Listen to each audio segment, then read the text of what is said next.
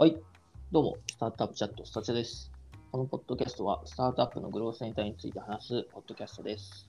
メンバーは、モッシュのヤブ、ベッティの分析、平野、PM のノクスでやっております。はい。よろしくお願いします。お願いします。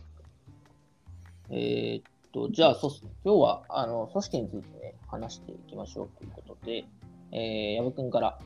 はい。はい、ちょっとどんな感じの話をしたいか教えてください。はい。えっと、まあ、モッシュ、えっと、実は2021年3月うん、が、えっと、本当に創業メンバーと、プラス、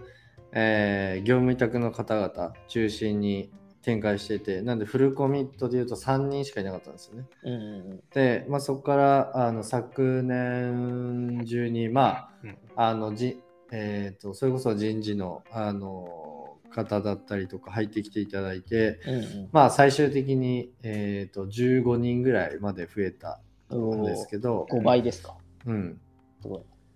で、まあ、結構今かなりこう自立してすごいこうあのみんなパフォームしていただいてる感じでうん、うんうん。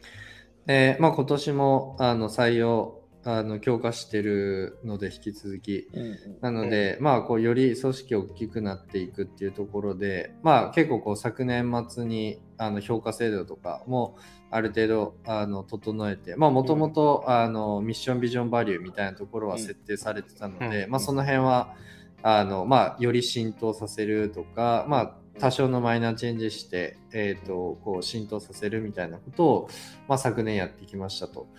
で、えーまあ、ここからなんかもうちょいその組織的にその各あのメンバーのパフォームをあのより推進していくみたいなことを結構こう視野に入れて、えー、とやらないなとやらないといけないなっていうことを思ってまして。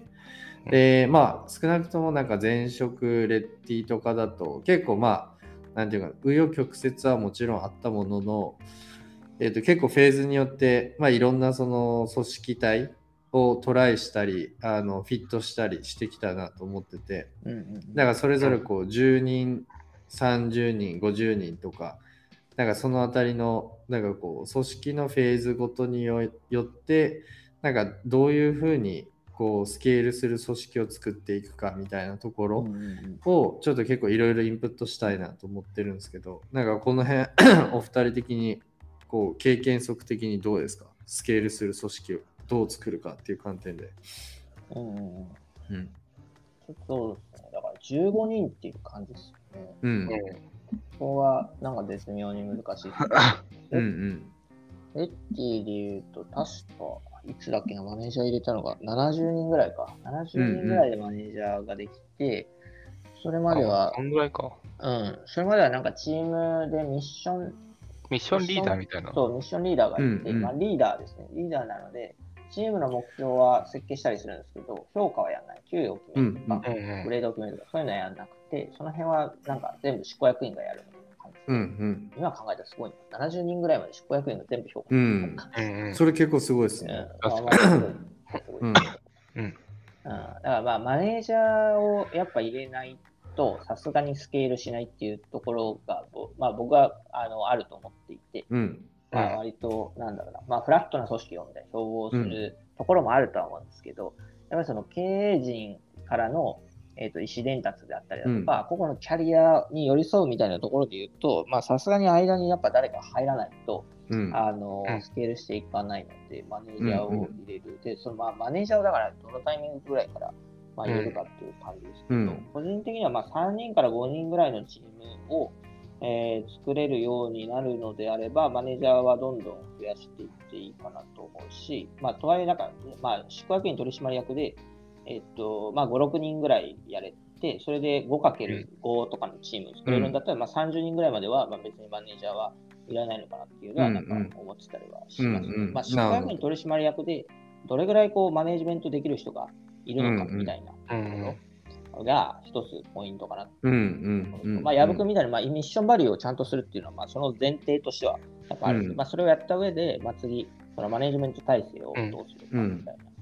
ころなのかなって感じですうんうんかね。うんうん。うん。なるほど。いや、めちゃくちゃ勉強になります。この辺どうですか？平野。いや、でも、真っ先に思いついたのは全く一緒で、マネージャーの導入っていうところで、うんうん。そうだよな、ありがちにそうだよなとか思ってて、うん。でもなんか、そのまあタイミングと、あと、うん。なんか当時思い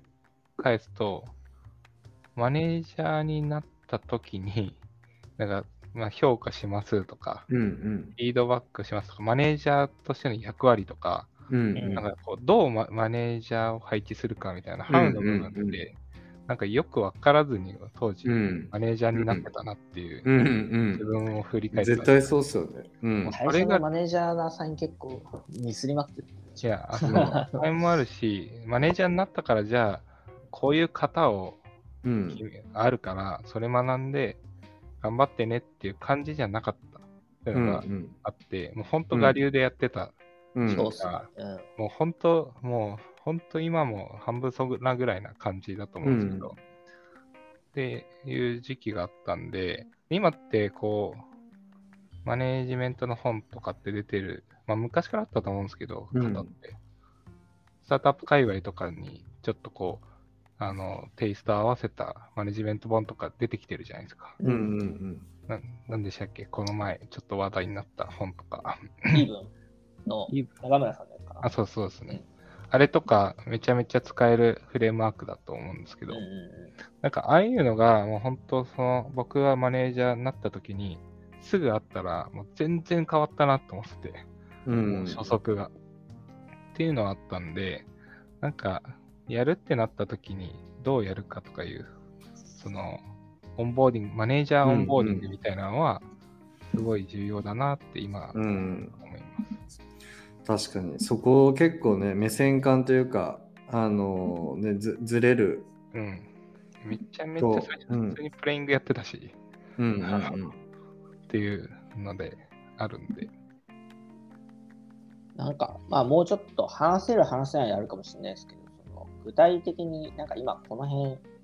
ちょっと不安だな、懸念だな、みたいなとか、なんか今後スケールする上でちょっとこの辺がケアしとかないとな、みたいなポイントってなんかあったりするんですか？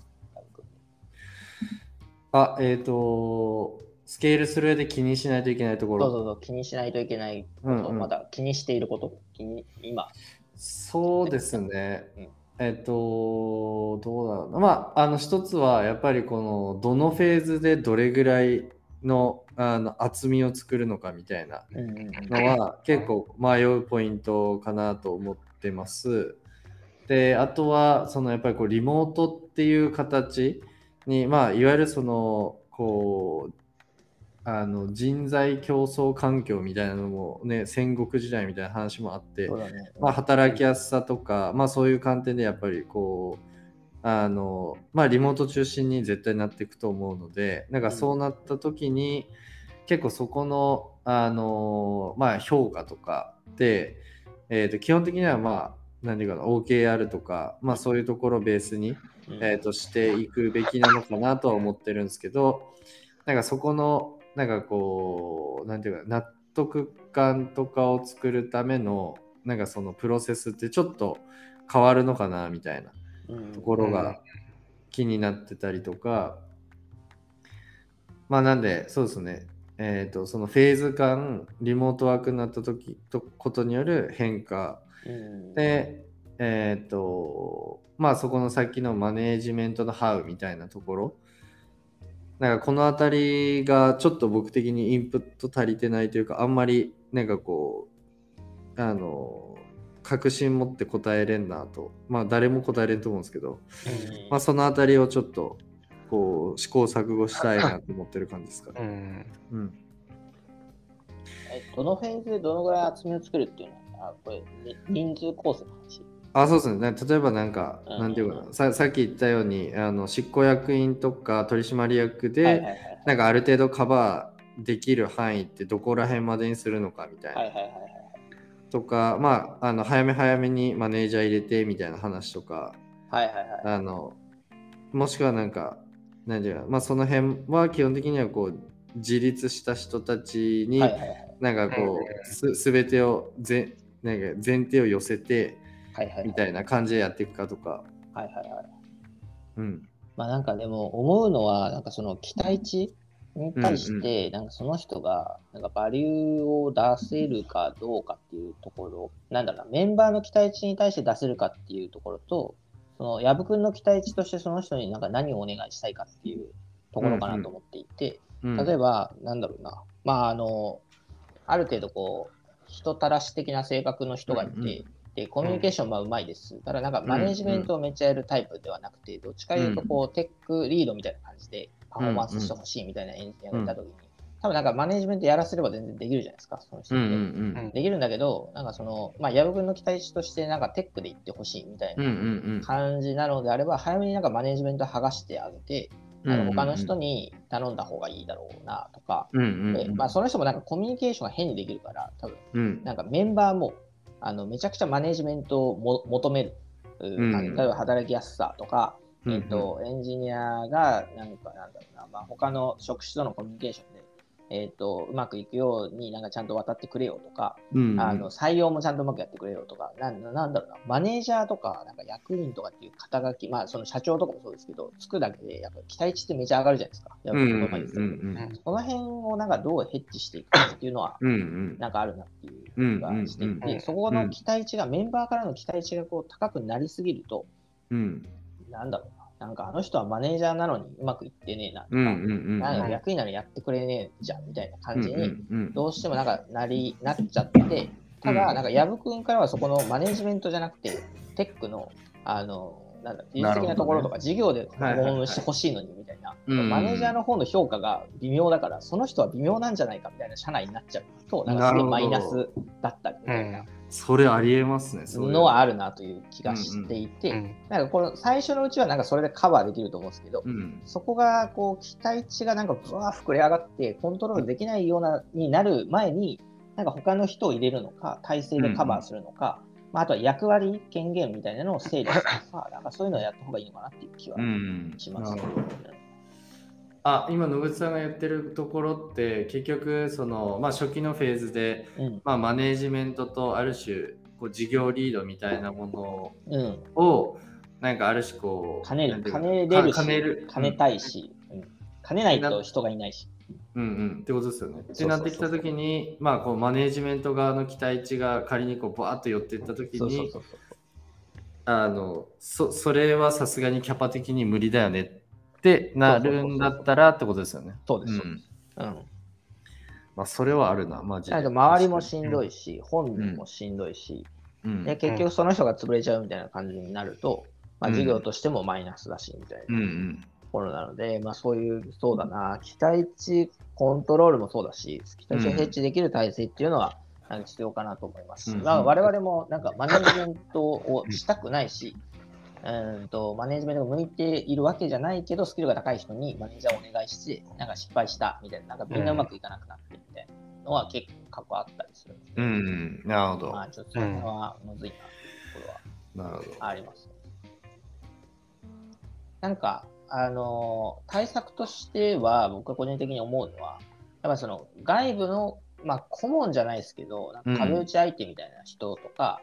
なんかそういうのを早めの段階で入れるっていうのが、なんかやっぱいいのかなと思っていて、うんうんなんかなんだろう、そういう状況だと、例えばエンジニアの担当役員がそんな感じで、なんかマネジメントはそこまでやらせたくないんですよ。じゃあ、うんエンジニアマネージャーを取ろうってなるのは、まあ、普通にそうなんですけど、うん。やっぱなんかそれは、なんか銀の弾丸すぎるというか、うん。あのそんないい銀の弾丸がないっていうのと、うん。あのうんそうですね、まあ、そんなうまく採用できるわけでもないし、うんだったらなんか外部のなんかそのマネジメント領域で壁打ちできる人とか、なんかマネジメントとして、なんだろうな、外出しできるというか、なんかまあメンバーにこういうふうにやれよみたいな、そういう、なんていうんだろうな、フィードバックというか、なんか声かけをしてくれるような人を外部から入れるとかっていう方が、なんか割と始めやすいし、あのなんかもしそれでうまくいかなかったとしても、あの切り戻しやすいし、なんかそういうやり方もいいのかなとは思ったうりしん。ますなるほど。そこから体制を作っていくとか。なるほど、なるほどうん。いや、でもそこの切り分けすげえ、あの、なんていうかな。その期待値のヘッジとその切り分けはすごいめっちゃ重要なポイントな気がしますね。そうですね。うんまず期待値って膨れ上がるうん。難しいよな、そこ本本人のモチベーションとか、そういうところもあるから、うんうんうんうんマネジメントに関して。そうですね。できるとやりたいもも全然違うし。まず全然違います。うん。ねできる人によりがちですよね。授業もマネジメントも。これってなんかあとその結構他の会社とかに聞いた時になんていうんですかね確かにその役員とかそのまあマネージャーってそのまあ期待値が膨れ上がりますみたいなところであとその時間軸も結構あるかなと思ってて、うんあのなんかどどれぐらいそのなんていうんですかねこうその時間軸を許容できするのが結構妥当なのかみたいな。うん。まあ、妥当なのかとかあんまないと思うんですけど、まあ、例えばなんか2年、2年、2年かかって慣れてきましたとかだと、ちょっとフェーズ的に遅いなとあかけど、まあ、最初の3ヶ月でパフォームできるわけじゃないよなとか、うん。なんかこの辺ってなんかこう、肌感あります？はい、どどういうこと？だオンボーディングのスピード？あ、そうそう、オンボーディングスピード。はいはいはい。期間をどれぐらい見るかってことだよね、本ああ、当ちょっと難しいですよね。スタートアップだと本当に初速でバーっていうのがある。うんしかも、なんか正解もなさそうな気がする。基本的には半年だと思っていて、うんうん半年でパフォーマンスしないとなんかいろいろ、なんだろう、まあその人の問題なのか、周りの問題なのかっていうのはあるけど、うん、そう、なんかおかしいところがあるのかなっていう気がしていて、まあやっぱさすがにクォーターで慣れて、あの、その会社がどうなってるかっていうのが分かります。本人の、えー、と能力っていうのが周りが分かります。その上でうん次のクォーターで成果を出してもらって、でそこで成果の兆しが出ないと結構なんか厳しいなっていうのはありますね。うんうんうんうん。うんで、多分スタートアップだと、うん、ここがショートカットできるのは、多分なんかまあ業務委託で、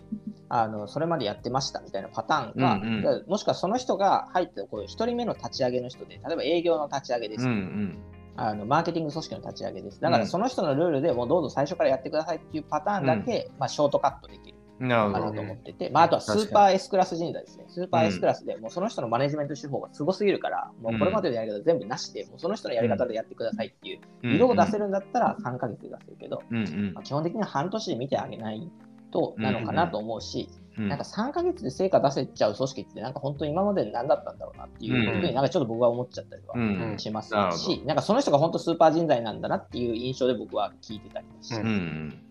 うん。なるほど。まあ、なんならそれマネジメント以外にも言えますよね、その期間。こううちの中途とか半年ぐらいで、までのぐらいで、まあ、やっと成果出せる。まあ、自分の実力出してくださいねみたいなコミュニケーションを取ってるんで。そうですね。逆にまあでも、まあ周りの問題が大きいですけどね、まあある程度ね、能力がある人だったら、うん半年で成果出せないようなミッションのアサインをしてるとか、情報を提供してないとかっていうところなんでしょうけどね。うんまあ結構、それは、まあでも、そんなもんじゃないんですかね。まあすごくこう、情報が整理されてるとか、うんコミュニケーション周りが綺麗とかあるけど、まあ基本そのキャッチアップとか今までのナレッジ、自社にしかないような情報と、あと、関係性づくりみたいなのがあるじゃないですか。うん。そこも含めると、まあ、3ヶ月はむずいっすよねとか思う、うんうん。よっぽどじゃないと。うんうんなんとなくそうですね。だからまあ、スケールする組織みたいな感じ。で、ちょっと話しながら、なんか僕が整理して考えたところで言う、なんかまあ一つはやっぱカルチャーというか、うん。なんかそこをどう作っていくかで、まあ、ここの下に入るのかみたいなのありますけど、まあ、ミッションバリューみたいなところとうんか、あんとなんか正解のスタンスとか、まあ、ユーザーさんをどれぐらい大事にするかとか、あのその辺は、まあ、やっぱまあ前提としてね、最初に作った方がいいかなっていうところと、次はなんか評価制度みたいなところですかね。評価制度は、まあ、最初はなんかそんなになくていいと思うんですけど、なんかまあうん。多分一番最初に評価制度入れて、実はいいのは報酬とかではなくて、うん。期待役割なんですよね。うんさっきの。うんマネージャーってこういう役割ですよね。リードってこういう役割ですよね。うん執行役員は、あのこういうことを権限として持っていってみたいな。うん。期待役割と権限が、まあ、みんなの中でこう分かるっていうのは、うんうん。あの働きやすい組織とかスケールさせる上で大事なので、まあ、そういう意味で評価制度を、まあ、最初は簡単に作っていって、そこから複雑に作り込んでいくみたういなのを、なんかまあ、あの外部の人も入入れてね、ちゃんとやっていけるっていうのはうん大事なのかな。と。うん。まあ、次にマネージメント、マネージメントの、まあ、社内の手法をしっかり確立するとか、うんマネージメントの体制を作っていく、人を育てていくみたいなところと、うん。まあ、あとは社内のコミュニケーションか、それこそ、うん。まあ、今リモートなのでとか、あのその中で他部署の人とどうコミュニケーションしていくかとか、まあ、開発と営業どう絡んでいくかとか、その辺のコミュニケーションを、まあ、うまくデザインできるように。であとは福利厚生は、まあ、今本当に状況が変わりうるので、あのまあ、いろいろそれに応じて福利厚生をデザインできるように、まあ、これもまあ人と、うんとまあ、経営チームがね、やっぱそこにアンテナを張って、なんかいろいろこう、やっていくっていうの、意思決定して新しいのを作っていく、いらないのは消していくっていう感じだと思ですけど、うんうんまあ、その辺をうまく整えられればいいのかなという気はします。確かに。うん。でもなんか基本的にやっぱ変化に対応するのが大事です。うん僕らもなんか、うんうん全部なんかちゃんとやってるつもりではいるし、とかやってはいるんですけど、なんか気づいたらこっちがボロが出ててとか、こっちがなんか古くなっててとかっていうのがやっぱいっぱいあるので、うんそうですね。うんなんか変化に学対応が習めっちゃむずいですね。それに、それをやる、まあ、フレームワークとして、なんかスクラムとか、まあ、アジャイルみたいな考えってすごいいいな、うん最近は思いますけどね。うん、なるほど。気づ気づきの速さと学習のルーうんプがどれだけチーム、組織でこう、やれるかだと思うんで、うん個人じゃなくて大きく。なんかそこが、まあ、分析チームでスクラムとかもう1年ぐらいやってきて思うのは、やうん。っぱそこへの感度、発見、うん。気づきと学習のループがうん。勝手に回るというか、そういう訓練になって学習する組織うんって多分本でもあると思うんだけど、うんああいうところにつながっていくので、それがもっと大きくなっていくといいんだろうなと、うんチームじゃなくて、じゃあ部門、部門から経営みたいうんなところ、で、ループが回っていくと強そうっていううんイメージはある。なるほどですね。めちゃくちゃ勉強になりました。はい。ということで、ちょここは難しいテーマなので、また話していければと思います。はい。はいありがとうございますでは、ありがとうございますありがとうございます。